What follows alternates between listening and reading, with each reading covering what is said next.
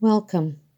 Today is October 25th, Wednesday of the 29th week of Ordinary Time, and this is Elizabeth Goral Makowski from Baltimore, Maryland. Jesus is known as the Prince of Peace. After his resurrection, his very first words to the disciples were, Peace be with you. But today, we hear in the Gospel of Luke, chapter 12, Jesus says, Do you think that I have come to establish peace on earth? No, I tell you, but rather division.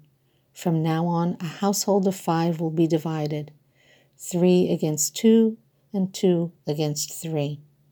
A father will be divided against his son, and a son against his father, a mother against her daughter, and a daughter against her mother a mother in law against her daughter in law, and a daughter in law against her mother in law.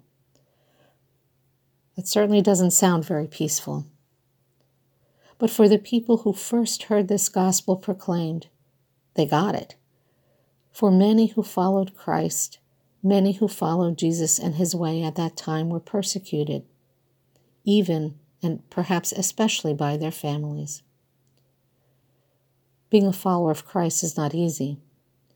But we believe, as we hear in the last line from the first reading to the Romans, the gift of God is eternal life in Christ Jesus our Lord. When we were baptized into Christ, we were called to change the direction of our lives, to not just listen to, but to become the good news, to spread the fire of God's love in a broken, divided world. And we also are called to recognize and to remember that God is at work in everything. Everything. You know, my brothers and sisters, God gives us a choice every day. Are we going to choose to live as partners in the work of God here on this earth? Think about one way, just one way, you can be a force of good in your life today. What choice can you make to be more loving, kind, forgiving, patient, present? And then repeat that each day. Eventually, you'll see that there's a ripple effect. And you'll notice that there's more harmony and more peace